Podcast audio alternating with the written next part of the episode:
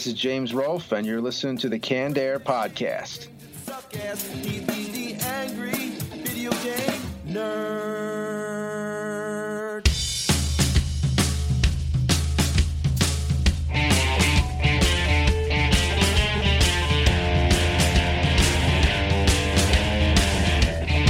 Hello, everyone, and welcome to another episode of Canned Air, a tribute to comics and pop culture. I am Jeremy Carley. I'm Jack Doherty. And I'm Jake Runyon. And joining us today from Free Fantasy Comics to talk about his uh, Kickstarter going for the last arrival, going till September 20th, Daniel Prim. Thanks so much for being with us, Daniel. Uh, thanks, guys. Uh, I'm Dan, and I'm just a guy guy who writes comics and really just sits around and watch Game of Thrones all day. You're in good company then. yeah. Yeah. You meet both the criteria for being a cool person in the eyes of Canned Air. Awesome. Well, today on the show, we're going to be first in our retro roundtable talking about this was an interesting topic the toys that exist today that we wish we had when we were kids, which is pretty all encompassing. I mean, it can Yeah, really be about anything. Not too I specific. think, I, at least I hope so, because I had some trouble with this one. But Yeah, uh, me too. I think it's going to be fun, agree. nonetheless. Uh, and then in the comic uh, vault, what do you got, Jake? I've got a little something called Weavers. And the thing about this comic is it rules, Mm-hmm. and I love it. And I will elaborate on that when we reach that sequence. I like your reasoning. All it's right. good. It's good. One of the comics we'll be talking about there, and then we're going to turn our full attention over to Daniel and talk about the last arrival. But before we do that, Jake, Ladies and gentlemen, I would like to share with you some special information, a way to improve your life, happiness, fortune. All you have to do is visit us at our various social networking outlets. What? It's so easy. Check us out on Twitter at CannedAirPod and Instagram at canned underscore air. We've got lots of jokes and fun images and retweets and just good stuff all around, wholesome content. Uh, tend to check agree out- with you. Yeah, yeah. Check out our YouTube page where we've got all kinds of fun videos going up and plenty more on the way. And uh, while you're on Twitter or Instagram, be sure to take a picture of your shadow puppet with the hashtag CanShadow for a chance to win some excellent free comics, courtesy of what do we got? We got Stabbity Bunny, we got Max Hunter, we got the first few issues of Stabbity Bunny, Yeah, Max so- Hunter, uh, Trade, a and lot of we're, Think Alike Productions mostly. We have to thank. yeah, then we're going to cut some other stuff in there Yeah, too, so or be some awesome. other comics that we've got laying Uh, around. and it's free. So yeah, for uh, taking a picture of a shadow. Come on. more do you? It's there all the time. This isn't even something you have to create. Just get a camera. Every contest we do, we try to make it a little easier for people. Eventually, This we're going to be like, you know, just like, hey, have you taken a breath today? You Hashtag canned breath.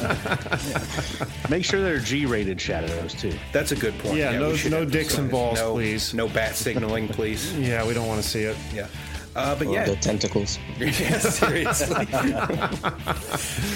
Yeah, do that. Go to YouTube. Visit our website for our special guests and contacts page. Oh, Society Six for our merchandise. There you go. T-shirts, clocks, etc. for those people uh, who are going to Wizard World shows in the near future. Uh, I think the nas- next show is in Nashville, September 8th through the 10th. Uh, and then following that is Madison, September 22nd through the 24th. And then Oklahoma, October 27th through the 29th. If you plan on going to these co- uh, conventions, at time of purchase on wizardworld.com, type canned air, lowercase, no space. Get yourself a cool 10% off your ticket. That is cost. awesome. Finally, a reason to go to Oklahoma. The state must be elated. All right. Well, with all that behind us, let's just get right into our retro round table.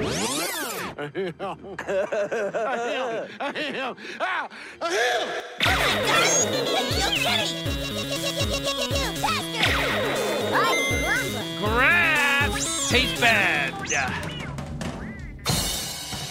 Toys that exist today, we wish we had when we were younger. If you don't mind, I'd kind of like to take the lead. I was going to this one, since you suggested this, you kick it right yeah, off. there was kind of a specific Go ahead. thought I had that that sort of blossomed into this whole concept, and that's when I go to the supermarket these days, I am just awed by the scale and scope and like varying levels of power of Nerf guns that are available these oh, days. Oh yeah. Oh, jeez, mm. yeah. Six different kinds of belt-fed multi-barrel gas. You've got top break over/under shotguns. You've got crossbows. You've got mm-hmm. compound bows.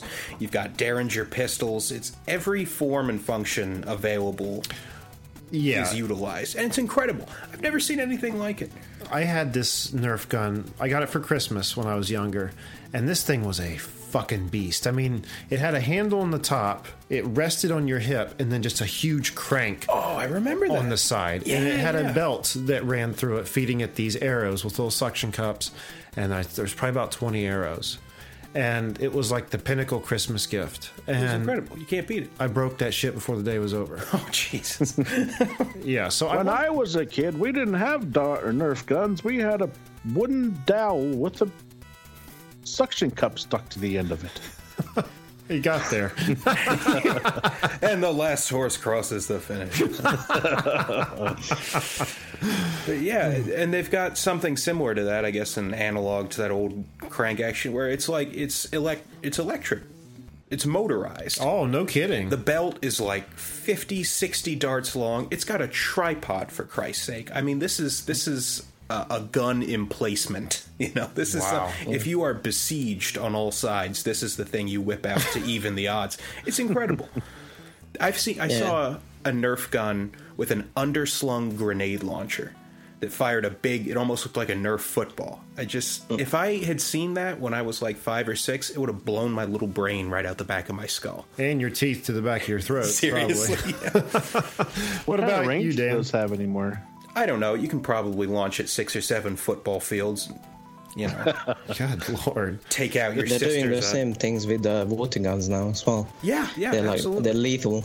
Like motorized and stuff? Like, Yeah, like it's crazy what's going out there. Like uh, the whole tank is bigger than a kid. yeah, they've got the backpack fed ones now. I've got the uh, look at this one. It fires pure ice crystals. You know, now correct me if I'm armor wrong, but piercing up to fifteen feet. correct me if I'm wrong, but the idea of water gun and electronics in the same device don't sound like a great idea to me. But Welcome to America. Ah, there's not enough the- power in the, in the battery to shock you. oh Might yeah, a I guess that's a good twinge or point. It's just something. a battery. New Super Soaker Electrify. They'll call it like the Super Jolt eight thousand. Like, give your friends a shot. it's like a You need to control the population somehow. Yeah, seriously. Mild current. Just whittle them down young. What about you, Dan? Uh, I I mostly had water guns when I was a kid. It's pretty hot where I was growing up, so we were spraying each other, and that's all we did. It was really really boring in the farm growing up. so we didn't have much to do, just watch uh, crappy movies and yeah, spray each other. Really, At least you had pretend violence to keep you going. Yes. not just pretend. Oh, wow. no, uh, speaking of water guns, one thing that just came to mind, I, I wish would have been around when we were kids because it was such a pain in the ass, are water balloons. Now they have these things you yeah. can buy that you just Yeah. hook to the hose and it like fills up like 30 in like yeah. 10 seconds. You just pop them off. You don't have to tie them. I mean, how many water balloons were broken Oh man, by the time you got them filled, tried to tie them off? I mean, by the time they time. were barely worth it. yeah. If you were able to even tie them yourself, I remember Yeah. not being able to tie them and had to have the parents do it. Yeah. And they don't want to do it, so then you're screwed without water balloons. But you remember the water balloons that were they looked like grenades? They actually Yeah, had like the little cool. squares on them. Yeah. Between those squares was so freaking weak. Like it took nothing to pop those things. It may as well have been filled with black powder or something. Get ready to wind up to throw it, and just the gravity from Yeah. you pushing it forward, it blows up in your hand on you. Right. And then if you don't fill them up enough, you've got the opposite problem where they don't burst They on bounce impact. off. And suddenly your sister's got a black eye and the party's over. yeah. Wow. What about you, Jack? Uh, kinetic sand. I oh, saw a Oh, yeah. commercial for it the other day that this kid was playing with his like construction vehicles out in the yard, and he's got this sand that's molded. It's kind of like foam, except it's not like slime and the foam pellets, but it's actually sand that's moldable, and it looks like real rocks because they have like cinder block molds that you can cast out of it, but it just mushes into nothing, just into sand. But we didn't have hmm. nothing like that as a kid. We just had sand if your parents would let you. There's and no then if you did have a treated sandbox, sand. it'd be full of cat turds because the cats that run around the neighborhood think it was a litter box. Yeah, there's no getting around that. I, So then you have sand with makeshift Lincoln logs, I guess. I wonder how kinetic sand would hold up in the elements. I don't know. well, they've got variations of it that's like hydrophobic. So you can build little towers out of it when it's submerged in water, and then you bring it above the surface, and it just falls apart. It's hard to describe. Yeah, it's it's really interesting to watch. It's hard to describe, but Why would you want that? I mean, I, I honestly don't see the appeal. Because science. yeah, it's, oh yeah, of course. it's it's like Shrinky Dinks. You remember Shrinky Dinks? oh my god, Oh, yeah. here's something cool. Now you put it in the oven, you take it out. It's like one eighth the size. Oh, you lost it. I'm not Yeah. sure what made it cooler by being smaller. It just, I don't know. I don't know. It went from being paper to a hard little piece of plastic you could Yeah. use as a keychain or something. I Oh, mean, this it, is it always fun. broke, but eh, Yay! Yeah, we passing did it. fun, yeah, for sure. Um, let me see. Uh, how about drones? That's one thing that I wish I would have had when I that was. That was a kid. one of mine. Yeah. That was one of mine on my list too. Yeah, 'Cause I was uh, struggling to go up with uh, any toys, so I was like, oh, I fucking love some drones. Yeah. Do you uh, own a drone, Dan? Yeah, I don't know, like um, uh, really bad one at the moment because it's been knocking into some trees and uh, neighbors' faces and the cats and stuff like that. Uh, yeah, Hell, I'm that's what it's in- for. I moved since, so Do you have a uh, camera on the drone, or is it just purely for? yeah, yeah, yeah. It's pretty, it's pretty fun. Uh, I'm having, yeah, man. I don't know why that wasn't achievable when I was a kid, though. I don't know why that was on a drone. Why is that such a new thing? Like, you know, Yeah, there- it- we used, we used to have things that fly before. Yeah, It the method of propulsion thought. isn't exactly new. You know, But, Pretty you sure know, we had even, like- helicopters as far back as the Korean War. But I Yeah. remember when I was a, like a really young kid, like this had to have been like like 85, 86, being at school and someone uh, bringing in this helicopter, it was a remote control helicopter, but this thing had like a gas engine on it, and it was probably about as big as this table here, and it had crazy range on it. So that is a good thing to bring up. Like, why is this technology just now coming around? maybe That is interesting to think about. Miniaturization and less expensive to manufacture these days. Yeah, but they had remote control cars, and the things that are turning the wheels on those can't be that much more powerful that are turning the propellers. Do you, wouldn't think? think. I Or think less the powerful, would have or sucked up a lot quicker. Oh, Because I mean, the car good you only had it for a couple hours. that's true. like eight eight C batteries in the car, and it would last like an hour. Yeah, there's no drone carrying 8C batteries. Yeah, the ratio of charge time to actual play time with old RC toys was not favorable. The closest thing to RC helicopter I had when I was a kid was like this pistol grip with a plastic helicopter that sat on top of it, and then you'd pull the string. Oh, I remember those. and it would zip up in the sky, and the, like the fuselage would sit there and spin uncontrollably, so it didn't look like it was real or anything. then it would go over the neighbor's fence, and then that was gone forever. There you yeah, go. yeah. So fickle these things are. I told you, Jack. I told you not to use it that way. the evil wild dog that lived next door that no one would go over there. He'd eat balls and stuff.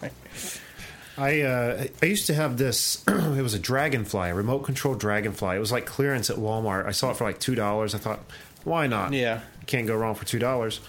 But this thing, I just would sit down, I'd get on the the control and try to fly it. Its wings would just start flapping, and it doesn't work that way. You, know? Right. you have to throw it into a into the breeze and then activate it. Gotcha. Once I figured out how to get it going, this thing was incredible because it had four wings that just like a dragonfly, and it would soar, man. It just would go like I. Stuff a little. What do they call that? It's a when it flaps its wings instead of rotor wing. It's an ornithopter. Flight. Oh, flight! Basic aviation. I thought they called it ungravity, but no, it's a it's an ornithopter when the wings move. When they're fixed, it's just a.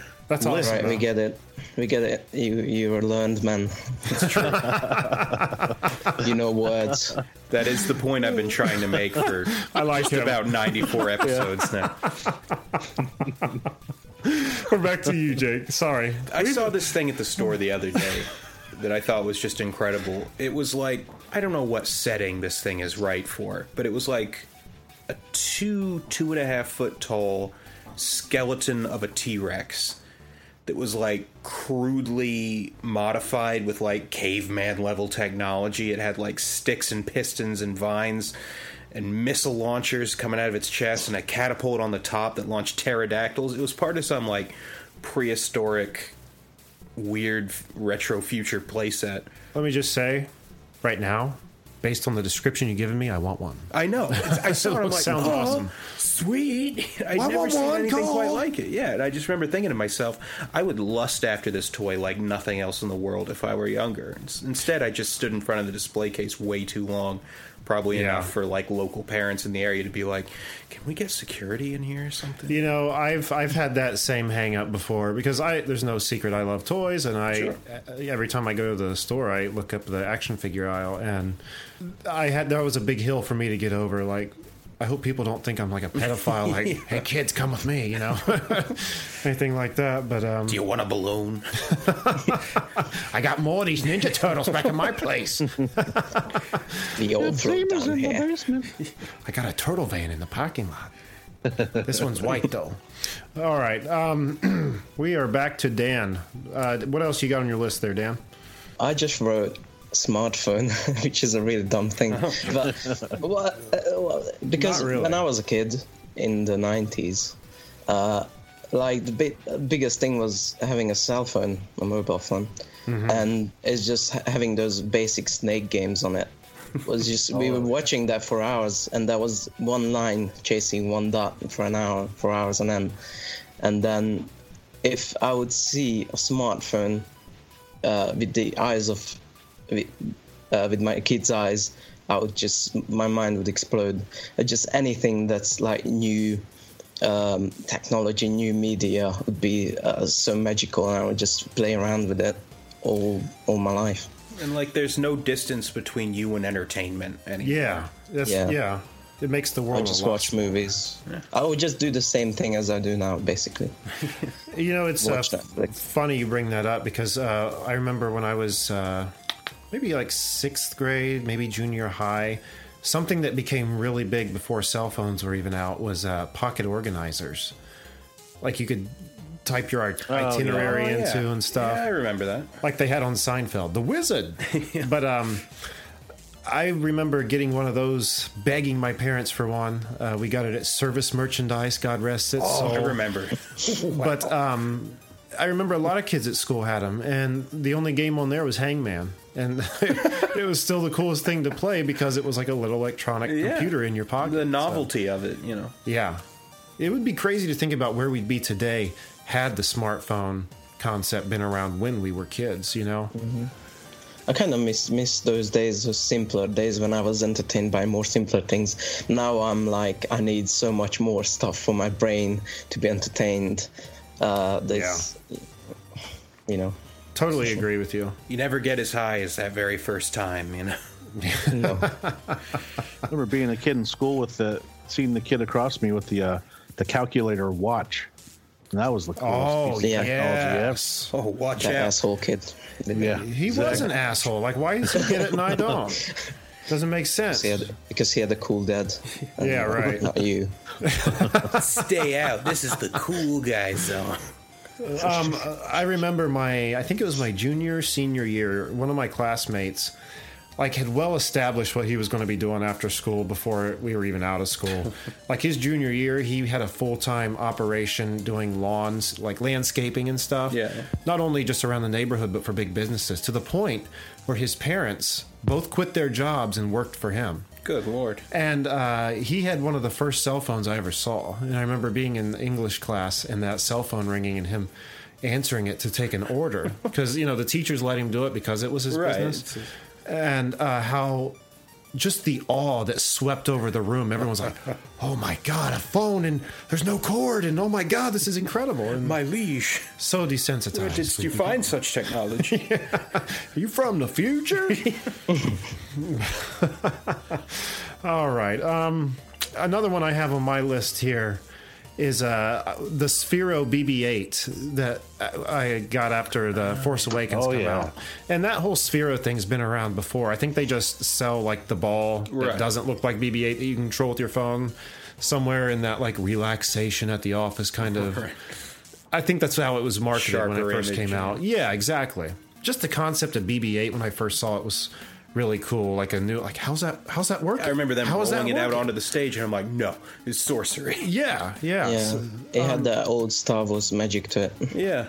it really did. And never did you think you'd have one of those to play with at home. Yet here we are. And uh, that's just really cool. Not that I wish we would have had it when we were kids, but it's really cool just to even have it Right. now. It seems And- like something that's still down the line. And you see something like that, like the first time you see BB-8, you think to yourself, like, "Oh, that must be a very complicated internal process. Right. You know, whatever's going on under the hood's got to be pretty expensive." But no, apparently it's simple enough that they can just, you know, hawk it at every supermarket. After I got it though, I was like, I want to know how this fucking thing works. Yeah, I it's have to almost know worth cracking how this open. works. So I got on YouTube and looked up videos where guys had bought two of them and they just hacksawed one open. And after you see how it works, the mechanics are simple. They are Really? so simple. Yeah, It's just the super low center of gravity on it, and that's it. yeah, it really is. And then the head of it's just a magnet that's held in place by a, another magnet on the inside being held by that servo. Well, I'll be damned. Yeah. It's crazy. It's easy. But anyway, that's my offering, Jack. The three foot tall, like Darth Vaders they got at the toy stores. When I was a kid, I would have loved to have one of those things. Especially got that they have the little touchpad on their chest where you would say stuff. They had nothing like that when I was a kid. They had my buddies. My buddies. yeah, you're always afraid we're going to kill you in your sleep, too. Yeah. Yeah, I, rem- I remember the talking things I had when I was young. Like, I had a talking Alf doll. But I remember, like, after a few, you know, after a year or two, it was like, yo, bro, yo, bro. Yeah, it becomes creepy. Yeah. Thing that haunts your dreams, for sure. Silence me. Rip the box The ones out, that rip make it the out. music, the ones that make the music are the worst because they just get out of tune and yeah, it's like putting in an old cassette and it just how it like Yeah. well when the gears like they'll spin real fast and then hit like a lull and spin fast and You get that chorus of Lost Souls effect. Yeah, yeah, you really do. It's creepy. Where are we at here? We're about 23 minutes. I'll do one more here. Just uh, virtual reality Yeah. in general, like the like the PlayStation VR. Closest thing that existed when I was younger was the Nintendo Virtual Boy. Which I'm pretty sure it could give you an aneurysm if you used it for more than an hour. Yeah, it, it, it was that was false advertising. but um, it's weird because like whenever like say my parents or someone come by, someone from a, a different generation, and they see me like playing Grand Theft Auto or something, and I'm flying around, just looking at that makes them dizzy, and they like, have to look away. Like I don't know how you can watch that Yeah. or do that.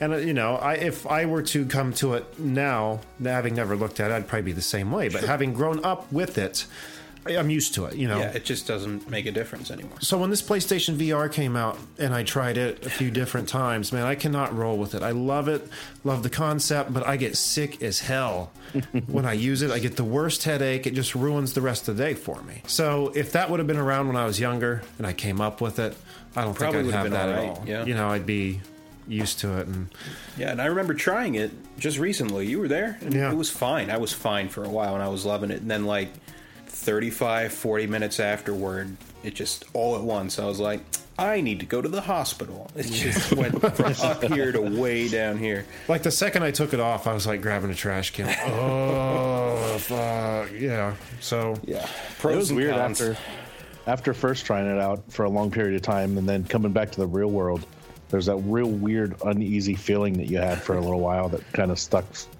but then it goes away It's like after you've been jumping on a trampoline for about an hour, yeah, and then you get yeah. on the hard ground, and you're like, "Oh, No, oh, put me back in. this is I'm too so real." heavy. All right, I think that's going to do it for this. Um, one more toy I wish we had when we were kids: T-shirt. The T-shirt Graphic toy, the tees. canned air T-shirt. That is. Podcasting was just a distant dream when I was young. It that was. was a good segue. you like Thank that? You, Very like that? Didn't see it coming. we keep them guessing. That's that's how we. That's I give it to you. I didn't see that coming. Society6.com Can we use slash that quote on the website, just at the top of society? It's like, I'll give it to you. I didn't see it coming. 2017. With three dots after it. It says nothing It's about the product. and, it, and it would be accurate too. yeah, it's because what would be can like, oh, okay. Because what can be said about our merch page? Shower Uh. curtains and fucking t-shirts. I mean, Two great. Takes, it's not exactly peanut butter and jelly, but you know, maybe we can start something. Make it here. work. No, t-shirts v-neck t-shirts long sleeve t-shirts tank tops biker tanks We got hoodies so many T-shirts. We don't know what to do with them all. It's true. It's true. A for all seasons we got you covered. We got you covered. going back to school. Backpacks. We got Yeah. backpacks, right? Do we really? Not yet, no. See? Oh, wow, get my hopes What the fuck up. do I know? Society6.com forward slash CannedAirPod. You want to know what we're selling? You go look for yourself because I sure as hell don't have a clue. Uh, use the hashtag Canned Air Backpacks right now if you want Canned Air Backpacks right now on Society 6. Oh, with that bullshit behind us, let's swing open the door to the comic vault. Uh, who would like to go first? Or I can go first. I never go first. How about I go first? Why don't you go first? Gives me time to, again, look up who wrote my comic because it keeps slipping my mind. Very good. Very good. Well, with Guardians of the Galaxy uh, having just come out on Blu ray, which, again, one of the best movies of the summer, in my opinion. Good stuff. And um, this month is also the 100th birthday of uh, Jack Kirby. And in celebrating Jack Kirby, Marvel has put out some of his number ones that he did. So I picked up number one of Groot. Nice. No, this is not the Groot, the Groot we uh, know and love today. Let me assure you that. This is a big tree planet, or excuse me, a big tree monster from the planet X. Planet X. And yeah, so this comic starts with a. Uh, this is, oh man, I can't wait to explain this to you. A guy and his wife driving home from a party, and in the woods they see something fall, like a big something fall from the sky and very bright land in the woods. And he's like, "Well, maybe I should go see what that is." And she's like, "No, idea." go home. It's late. I'm tired." You know, so he just goes home. And it, over a few days, he decides, "I'm going back out there to check it out."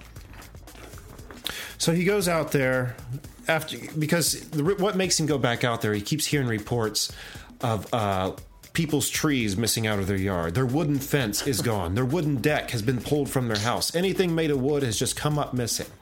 So he goes out into the wood, thinking woods, thinking this is related what he saw the other night. And when he gets out there, he sees this enormous building tall tree monster standing there. And anything that's made of wood surrounding trees, like I said, fences, decks, what whatever it may be, is just drawn to him. And he's, he is absorbing and getting bigger and bigger. And he has assured that he's assured the citizens that there is no escape. What he plans to do is that uh, he and his uh, people have chosen this town to uproot and take back to Planet X and examine, just for scientific purpose. What a dick. Yeah. So what his plan is is he commands the surrounding trees to surround the city so tight no one can leave.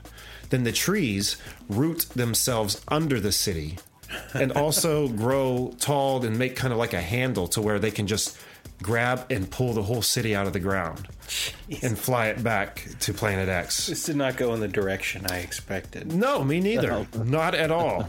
Not at all. But uh, so the scientist goes home and he's thinking, how am I going to beat this thing? Because bullets are not doing anything, chainsaws, nothing. And he has an, a eureka moment. He makes this device, heads out to the woods, throws it at Groot, and he's debilitated. He falls over, withers away, and dies. And the townspeople are scratching their chins. What could have it been that he put in this bomb to defeat Groot? Termites. Oh, Termites. Because we all know termites work instantly. Instantly. Just like in I mean, cartoons. They, They just have to touch the buzzsaw wood and the shit's gone, man. But the most memorable thing from this book, Like there wouldn't have been termites in the area somewhere. Yeah, that he I- would have been. Ca- Sorry, out in the woods, yeah, I don't get it. But the thing that left that was left on me from this book is this guy's wife, because it starts with them driving home from a party. And her words are, honestly, that George Carter is a wonderful guy. He's so manly, so rugged. If only you were that way, Leslie. Leslie being the scientist in question. wow, it was one of those. Yeah, and I thought, okay, well, why are you writing that in? Maybe it has to pertain to the story somewhere. So he's like, oh, something fell in the woods. Maybe we should go see it. No, Leslie, it's late and I'm too much too tired. Get going home. Uh, so he goes home, yada yada, and she starts complaining about stuff missing, trees missing out of the backyard, the fence gone. He goes, okay, well, I think I'm going to drive out to the woods, like I said he did, investigate. I, it might have something to do with it. She goes, okay, but how about you walk instead? It might harden you up, toughen you up a little bit. I mean, come on, what's what's she what's what's she got against? Sure wish I was with that other guy instead of the withered wimp I'm with now. But she just keeps putting this guy down throughout the book, just over and over. And it's not to that very last panel after the termite revelation that, oh, darling, forgive me. I've been such a fool. Really? because he found some termites. Come and on. then it was all okay. I just would have loved a, a uh, one more bubble that said, "Really? Sign these divorce papers." No, fuck you. But anyway, group number one, that Wow, Jack that's Kirby weird. original. Very, very weird indeed. That's so. Was that that Tales to Astonish? uh, no, it does not say "Tales to Astonish" on it. Anyway, Uh, I'm looking at a group number one here that's got Oh, there big it does. Looking monster. yeah, I'm looking at the cover, like the new cover they made for it. The I new opened cover. the cover and the old one's in there, and yes, it does say "Tales to Astonish." So yeah, very cool. Uh, Dan, would you like to go next? Sure. Uh, by the way, just mentioning it, this is uh, now that uh, this is the day when uh, exactly Jack Kirby's b- 100th birthday. So uh, Today is? the 28th of August. Yeah. Wow, what are the odds? I almost When talked we- about this last recording. week. Wow, that's awesome. Yeah. I'm So glad you pointed that out. this- I wouldn't this know. re- This really dates the the podcast, but we'll see. you, you can you can get out there. Oh no, I'm leaving it. I'm Oh, leaving yeah. it. Okay. What's done is done. With my with my stammers and everything. Okay. I, I knew that's what they. Well, I've been really busy, and the last comic book I've read was Sandman Overture, the second time. Very nice. I don't know, yeah, if you're familiar with Sandman. I mean, it's pretty I've heard popular. of Um, yeah, it's. Um, I don't think describing the plot gives it any justice. It's a very emotional journey. If you're not familiar with Sandman, uh, the whole Sandman series is centered about the embodiment of Dream, uh, who is on the first issues of Sandman. He's uh, trapped in uh, in the human world, and there's consequences from that. And the and the mainstream uh, Sandman series starts, but 25 years later, Neil Gaiman wrote a follow-up called Sandman Overture, which explains why humans could capture uh, Dream itself, Morpheus, and it just explains why he was battle ready, why he was um, uh, uh, exhausted, and all sorts. And I think it's more interesting than the whole main series. I have I have issues with the with the main series and with Neil Gaiman in general. I think uh, he can be really amazing, or he can be a bit up his own ass sometimes. uh, if if any, if I don't judge anyone, Sandman is my favorite series, but I don't judge anyone who doesn't read uh, further than the world's end, because that's when it start, really starts. Like, oh god, you're so full of yourself. But sometimes he has really a sense of humor about himself, and Overture is a really good comeback to the Sandman, and I really, really recommend it um, to anyone who like the Sandman series or art in general. J- uh, J.H. J.H. Williams III, who's my favorite artist, made like I, it's my favorite comic book art in ever. A fun fact: uh, we're gonna talk about the Last Arrival, my comic. I asked uh, J.H. Williams to uh, to do a variant cover for me, but he's unfortunately occupied. So, Oh man. but I really want I really wanted him to do it. yeah, but it looks like it's going to be a series, so maybe a future One of these days. Yeah. yeah, yeah, yeah, yeah. Because man, I wrote a heartfelt letter to him, and he he wrote back. He was really nice and everything. Um, but yeah, so Sandman and stuff. Uh, That's cool. Well, no, we've heard uh, of that book on the show before, and everyone just speaks so highly of it. So, Yeah, um, I, I had never finished the main series. It's something I'm still kind of chipping away at. oh, do you time. have it? Yeah, I've I've got some.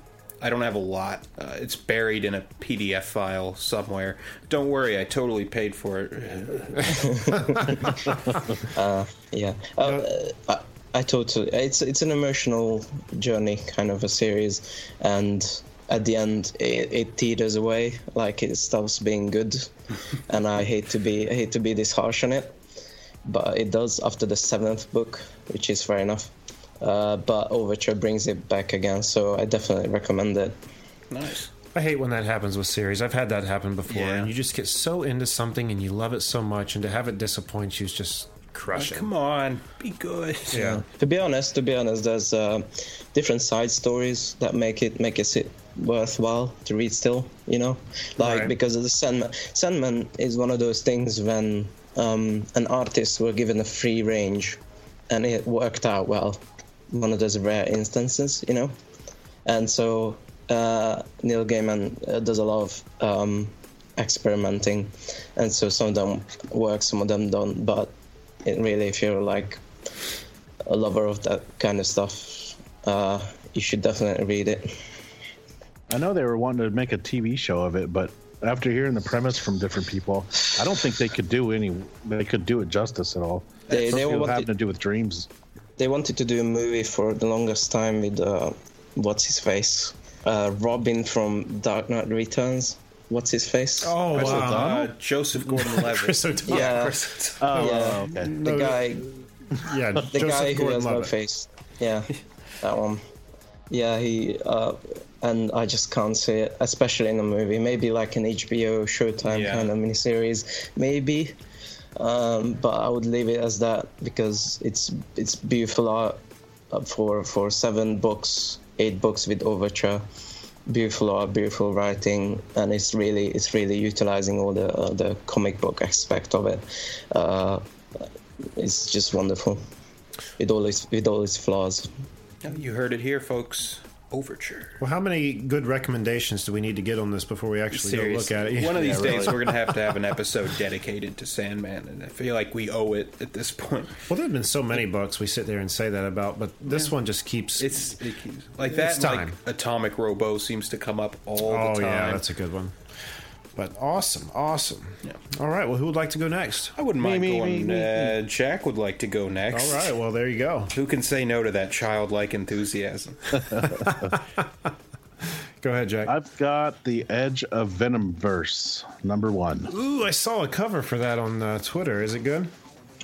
Yeah, Yeah, it's about what I expected. that Spider Verse was way better, but this starts out with what her name? What's her name? Laura. X twenty three. Laura Kinney. Yeah, that's it. She's in a uh, research lab where she's in this little room and she's sitting there talking to herself that they did this five times to me already. First time they shot me, almost killed me. Second time they gassed me. That's not going to happen again.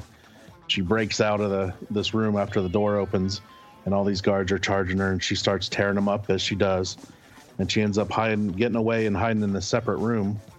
And in this room, there's a glass pane that says, "Do not enter uh, live, live. Uh, what's it say? Live specimen." Just then, the guards end up shoot throwing some gas into that room, and she slices the window open, and it's a symbiote comes out. And then you see all the guards are like, "Oh God, no!" then it cuts to two months later, where she's ducking down in this old abandoned house, and these kids come walking in, checking it out, saying, "Oh yeah, this would be a good hangout for us." And meanwhile, the symbiote's sitting there talking to her. He's saying, "You know, they don't need to be here. We should kill them and eat them." And she's like, "No, no, we can't do that." So she ends up coming around the corner and scaring them, kind of Gollumish from Lord of the Rings. They run out all scared, and the kid, the kids end up running into a bunch of thugs that they owe money, and start roughing the kids up. She, the X23 jumps out and saves them. And they're like, "Oh, you're pretty cool. You should hang out with us." So they end up teaming up and hanging out together. Uh, X23 hel- helps them steal stuff from people all over the place. Like this one kid bashes her in the nose, so she gets a bloody nose, and she'll run up to the people, "Oh, help me, help me!" So the guy will help her. Meanwhile, the kids are sitting there looting everything in the truck. Then later on, uh, this guy that worked at the lab, I guess he was a head honcho. He happens upon one of the kids, grabs him, is like, "Hey, come here, I got to ask you some questions." And she's like, "No, you know, leave me alone." And she turns around, and all of a sudden, she's got like the venom part of the symbiote face on her face on the mouth. Like somehow, all of a sudden, like little parts of the the symbiote start branching off onto the kids.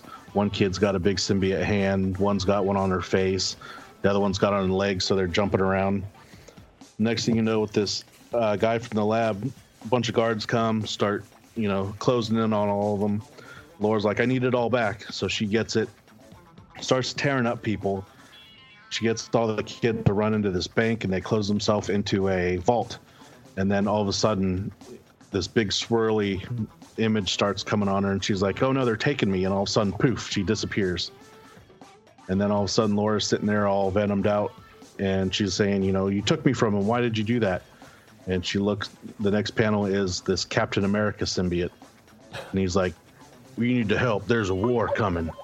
And I just sent you guys in the chat there a link, a Venom cap. All right, I can't wait to see this. Let's see here. It's not really that great. I wasn't sure who it was at first. I had to look it up. I'm like, okay, it is.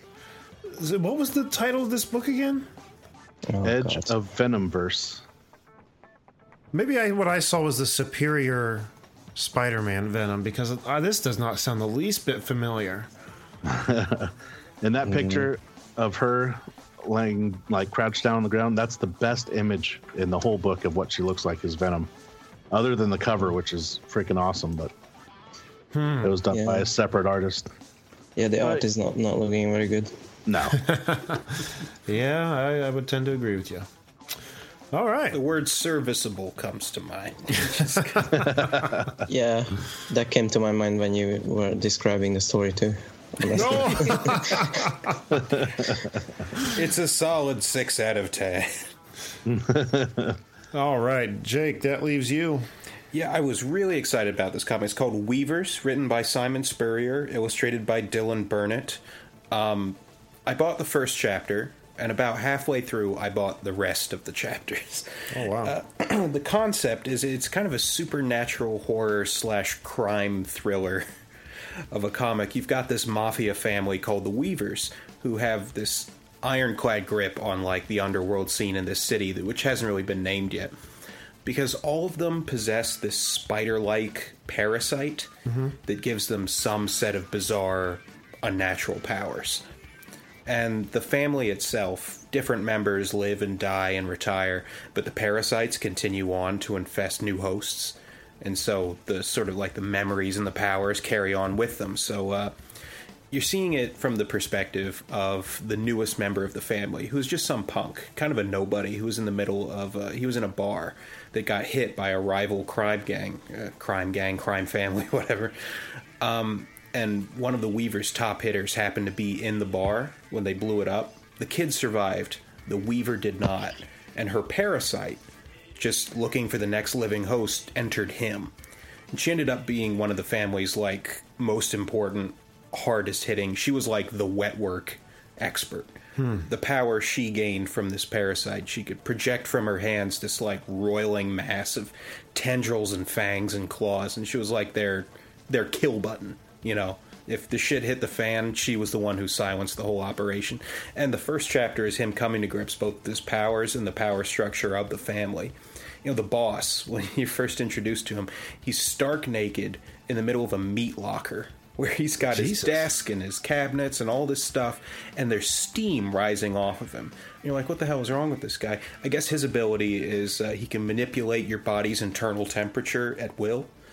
So he kills people by cooking them from the inside out with their own God fluids. damn. Yeah, it's it's seriously brutal. And you get introduced to, you know, the cast of characters and their bizarre range of powers, and the art style is fantastic. It's this very Hellboy-esque kind of Mignola. It's sharp and angular with lots of contrasting colors. It's it's gorgeous. I'm loving it. I can't wait to finish the series. It sounds like you. Yeah. Oh, it's It sounds very like it's you. so far up my alley, dude. Very Jake. Yeah. so yeah, Weavers, check it out. Very cool. Very successful comic vault. Agreed. All right. with that behind us, let's just turn our full attention over to Dan and talk about The Last Arrival. Again, running on Kickstarter until September 20th. Thanks again for being with us, Dan. Yeah, thank you for having me. And I appreciate you staying up so late. I had no idea that uh, you were in the UK until just today. I don't know why that didn't uh, occur to me. But, yeah, that uh, time difference dawned on us. We were both like, "Oh shit!" Yeah. Yeah. I'm- so, I'm, a, I'm a night owl anyway, so That's it's good. not that big of a deal. That's awesome. good. Okay. Well, I, I want to thank you for uh, sending us a copy of The Last Arrival. It was cool to look at and a just a awesome concept, which I'll go into uh, what I liked about it here in a little bit. But first, if you could tell the listeners uh, about The Last Arrival. Um, the Last Arrival is about five alien characters who are escaping their planet because it's about to be destroyed destroyed by an unknown force.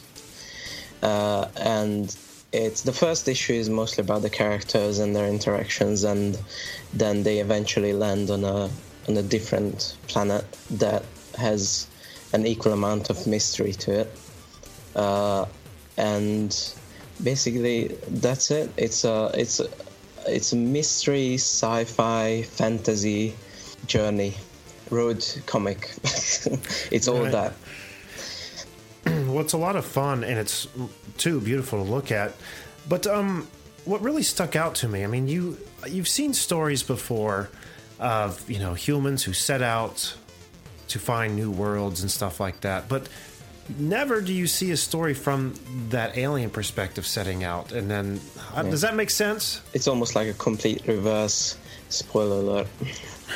But um, but not only that, to have your main characters as these aliens, you know, these foreign-looking uh, creatures as your main characters. Um, I mean, not that it hasn't been done before, but uh, this is just—I don't know what how to say what I'm trying to say. It's like you've, Help you've got to walk a very narrow line, you know, because you're presenting an alien that's something unfamiliar, and aliens Right. are Yeah. so often the the villain or the antagonist. You're you're uneasy, you know, you're put off by them, or there's like one alien in a starship crew, you know. Sure. But you've got an entire cast of aliens, but their features and mannerisms are human enough that you can still make that connection with them. Yeah. That's They're- true. they're- yeah, they're humanoid for a reason.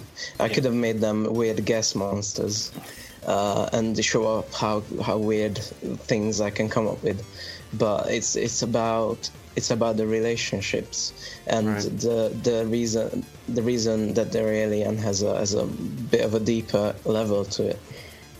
Ooh, that's intriguing. It makes sense to me that you, you'd want them to have that relatability. I mean, you could make a six issue comic about sentient clouds of gas synthesizing hydrogen together. No one's going to give a shit. You know, that's, that's not relatable. Yeah, but this this is cool. I really like this. So, how did this uh, come to be? How did you get the idea to do this? Oh Jesus! Uh, do you have an hour?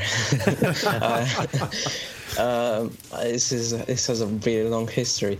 Uh, I always wanted to make comics uh, since I was like 12, 13, and this was one of the first um, ideas I've come up with, and it combined two of my eh, big interests, which was comics, and I'm not just talking about. Um, making comics but like reading comics and this will make sense to no person who read this yet but you guys get it um, and history. And so i was intrigued by um, learning history through comics and and then it, it, this is just a very basic idea. I was um, I was thinking about what if aliens come down to to like a planet Earth that has been destroyed, and all they found find is comics, like the way we find um, hiero- hieroglyphs in uh, in Egypt. So what would they think of us? Uh, you know, good. like n- not really, to be honest. Um, and this was this is just a very basic idea uh, that I come up with, and then it, it it was building. It has been building for ten years now, and it reached a level where I'm where I'm okay with it, uh, a level of depth that I'm I'm very comfortable with, with uh, uh, characters very fleshed out and uh, and more of a theme of um, fantasy and the relationship between fantasy and reality. Uh, and this is all the five characters. They're all uh, they are all an aspect of that relationship. So we have a very um, religious person or a person who's an artist, or we have we have uh, we have a character who has uh, zero relationship with fantasy, and that is a relationship on itself, which he refuses that. This is the main theme: fantasy and reality, and I try to get as much get get some not answers, but um,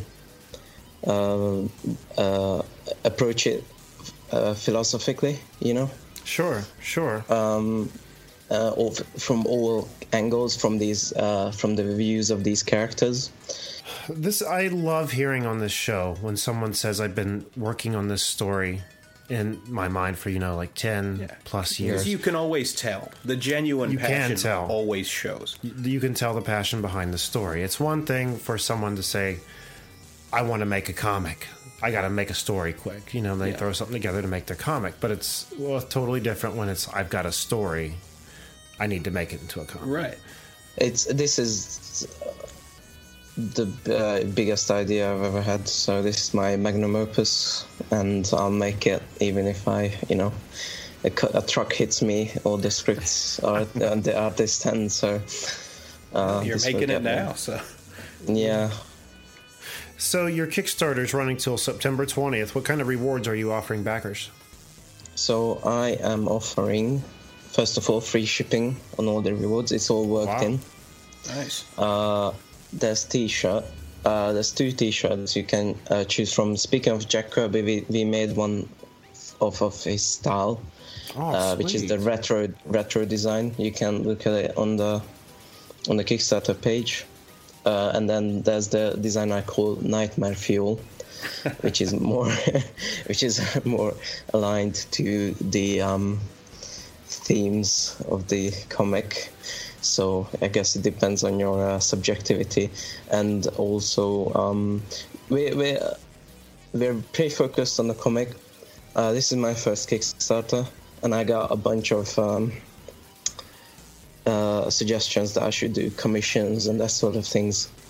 But even if I fail, I want to make this about the comic, and if I feel like I'm selling, you know, pens with the Last Arrival logo, uh, I wouldn't feel com- comfortable.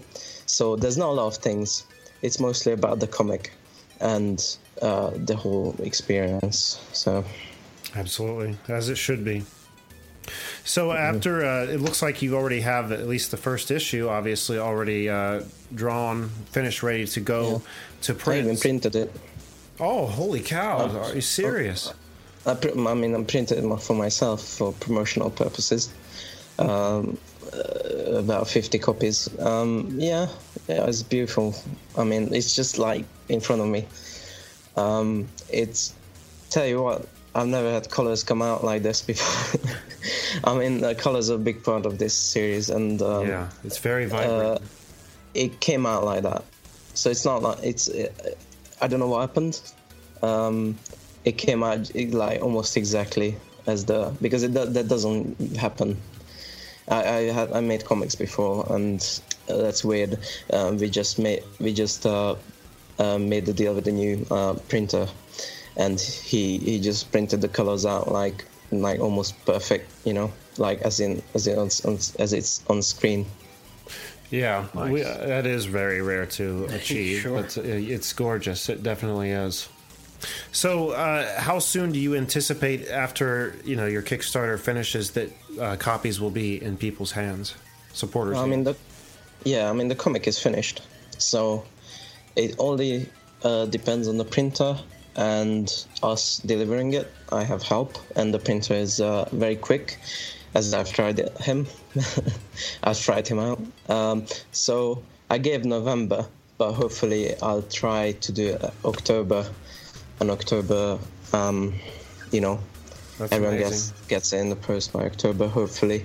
But for, as uh, you know, for uh, to leave me a bit of, bit of a buffer because this is my first Kickstarter and I'm not I'm not trying to um, uh, reach the greatest heights here. Um, I gave November as the last uh, month that you will get this comic. That's awesome. That's that's that's great incentive for people Absolutely. back. I know it Nice is and uh, quick. for me. Yeah, exactly. So, do you uh, get out on the con circuit at all? Do you go to conventions? Um, I'm really new to um, just publicizing my my uh, comics. I'm going to Comic Con Amsterdam uh, this September. Nice. Uh, uh, that's about it for now. Uh, it's uh, I'm I'm really on the budget, and but I'm trying to spend more on cons and trying to get um, more in touch with the fans. Uh, because I haven't done. I'm I'm a writer, and I haven't really done my PR job very well, and I realize that um, I'm not I'm not good at it, and I make horrible mistakes. As we Um, all do. But yeah, and I learned from it Mm-hmm. a lot. Um, but yeah, I'm, I'm we we actually so we've been around since 2015 with the free fantasy comics, and uh, we've been making smaller comics.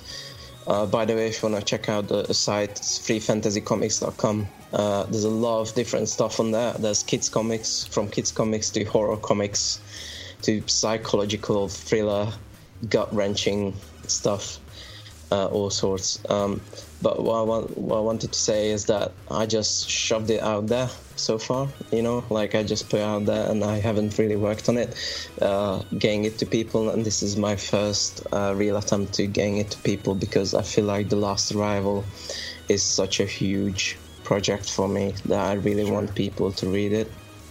And read it, they should, and uh, we're going to help uh, make that happen. It's what we do. Oh, thank yeah, you. exactly. We're going to put it on the website. We'll also be tweeting uh, our hearts out about that Kickstarter. I'll be And- sending out ravens as well. Oh, ravens! That's a good thing to do. Yes, yes. Uh, mourning doves, maybe. Possibly. You know, you never know. Uh, and again, head to freefantasycomics.com to check out everything that uh, Daniel has going on there, The Last Arrival, and uh, other projects like Blender, Day of the Robots. And uh, you can find them on Twitter at Fantasy Comics. Is there anywhere else people should be checking out? Fantasy out? with two F's, if I'm not mistaken. F Yeah, F. F, F Fantasy Comics. Yeah. Oh, thank you for pointing that out. That's I- fine. But if if you if you write in uh, Free Fantasy Comics, I think we're the first one to come up. I've checked it from other sources. So There you go. Twitter's usually pretty fine. good about getting you where you need to go if you're not exact. Yeah, it is. It is for sure. So uh, awesome, man! Best of luck to you, and we're going to keep, uh, like we said, uh, promoting, pushing the word. And uh, if there's anything else we can do for you, Daniel, please don't hesitate to ask. All right, man. Thank you very much. Thank you for having me on the show. And all I want all all I want to say is uh, the Kickstarter is everything that's on there is not final. I'm I'm been adding pledges uh, since I began, and I have more surprises to come. So keep looking. Uh oh. All right, and yeah, if you shoot us those updates too, we can uh, we relay those as Yeah, well. yeah. As Yeah, the sure. situation changes. Yeah, for sure. Canned Air adapts to the We're situation. very adaptive. We are. We're like chameleons. It's why we take you under our wing. We treat our baby birds with very, Yeah, very great it more like it more like grows than changes. So I'll just I just learn along the way, and then oh yeah, I should have done this like two weeks ago, and then I just shove it on there. Right. Awesome, man. Well, yeah, uh, we'll do our best to promote it, and uh, I, I don't know what to say. I- We'll do our best to promote it. We'll do our best to promote it. There we go. Jack, what do we have on the website? Go to cannedairpodcast.com where you can see our special guests, listen to the show, follow us on social media, visit the Hall of Heroes, see the Wall of Justice, check out some of the videos for our YouTube page, click that fir- merch button and get a clock or a pillow. Maybe a backpack one day. Who knows? iPhone case, yeah. I need a pillow. Well, you, know where to are in luck, Daniel. Holy shit. This is like fate meeting us today. morning. or if you have comments, complaints, or just give us a high five, send us an email on our contacts page. And uh, we're still at Twitter at CannedAirPod and Instagram at canned underscore air. We're not leaving. We're going to hold on to those for a good long while, I think. That's a good point. So, you know, pop in, say hello, retweet all our stuff. You know the, you know how it works. Mm-hmm. I like it. YouTube page, YouTube page. Lots of stuff happening there. uh, Wizard World, promo code Canned Air. Yeah. No space, no capitals. Yeah, we just uh, again coming off the heels of Chicago Con this past weekend, and that David Tennant wasn't able to make it to. Uh, That had to been a But for we a lot got a people. little, uh, we got a little Wizard World David Tennant panel coverage. we do. The audio is absolutely horrendous, but give it a go anyway. It's better than nothing. It's easier to watch it. yeah, I would. I will second that. Watch it on YouTube because uh, the audio is just. Just watch it. I, I have a hard time understanding him listening to the audio part. Well, you know, episode. it's there are so many people. We're so far away because of And there's he's got so such many a thick people. accent, too. And his thick accent in the echo of the microphone, it was so yeah. It's a quadruple threat of Yeah. factors working against us. I hate watching any kind of Comic Con footage because every time uh, someone says, uh, someone on the stage says something, it's just like, "Woo!" Yeah, I know. and I, I can't, I can't hear anything. No dignity. I think we learned to stick to the smaller panels from now on. Smaller names. But uh, for those people going to the next Wizard World Convention in Nashville, September 8th through 10th, Madison, and September 22nd through the 24th, and Oklahoma, October 27th through the 29th at wizardworld.com at time of purchase. Candair, lowercase, no space. Get that 10% off your tickets. Why wouldn't you do it? So people? easy. 10% off. Come on. Can't beat that. You really can't. You really can't. So, uh, anything else, gentlemen? No, I think we covered it. I think that's going to Stay do in it. school, kids. Spay and neuter your pets. All that happy horse shit. Uh, until next time, I am Jeremy Colley. Uh, I'm Jack Doherty. I'm Jake Runyon. And I'm Daniel Prim. Thank you for listening.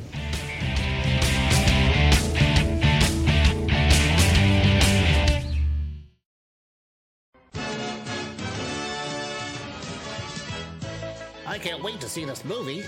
But wait, Timmy's blind. But what am I supposed to do? Why not try a podcast? Spirit! Spirit. All the comic and pop culture entertainment you could want in the Canned Air podcast. Finally, a form of entertainment not fully reliant on visual stimulation. Now we know. And knowing is half the battle. G.I. Joe!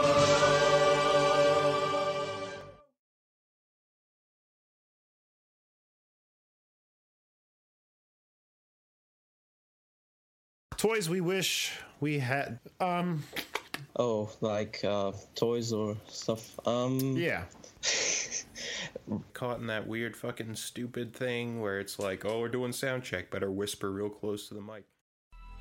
Coming up on 5 Minute News, I'm Anthony Davis. You might think it's partisan because maybe it's critical of one side or the other, but it's not. It's just the truth. And I think that's also something that's kind of unusual for Americans listening to the radio or to podcasts because the news landscape in the States has been so partisan for so many decades. So, five minute news is verified, truthful, independent, unbiased, and essential world news daily.